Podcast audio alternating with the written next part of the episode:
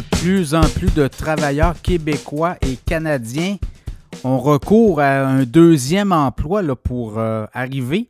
On le voit avec la hausse du coût de la vie, les coûts d'emprunt qui ont explosé, les hypothèques aussi qui se renouvellent à 30% de plus, entre autres.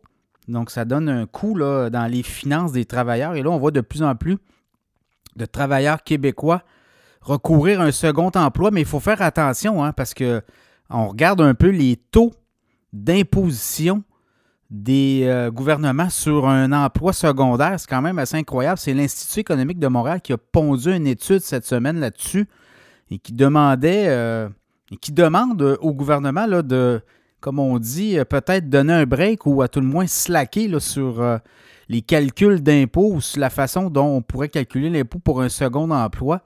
Là, je vais vous donner des chiffres qui vont vous faire euh, peut-être euh, friser des oreilles, comme on dit.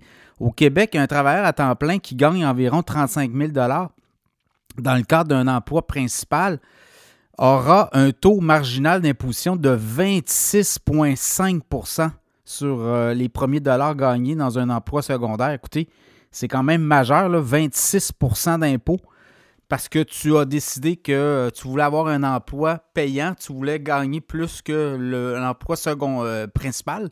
Et là, tu t'en vas vers un emploi secondaire et bang, 26,5% d'imposition sur les dollars. Alors, hum, l'Institut économique demande au gouvernement de réviser et de ramener ça à zéro. Donc, euh, pourrait encourager comme ça beaucoup de travailleurs qui le voient, là, puis même les, personnes âgées qui. Euh, ça, c'est un autre débat. les gens à la retraite qui se voient imposer des revenus importants après un certain seuil.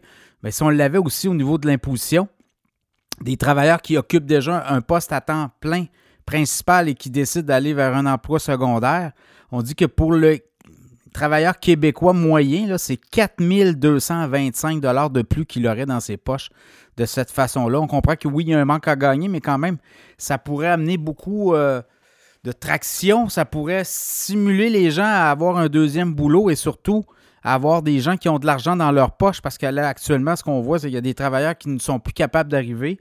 Et le constat qu'il doit faire, c'est est-ce que je vends ma maison? Est-ce que je m'en vais en appartement? Est-ce que je suis capable de réussir à vivre euh, euh, de façon convenable? Alors, dans ce contexte-là, oui, c'est des dollars en moins, mais écoutez, on en donne beaucoup aussi, là, des subventions aux entreprises. Est-ce qu'on pourrait diminuer ces subventions-là aux entreprises et peut-être les offrir aux travailleurs directement?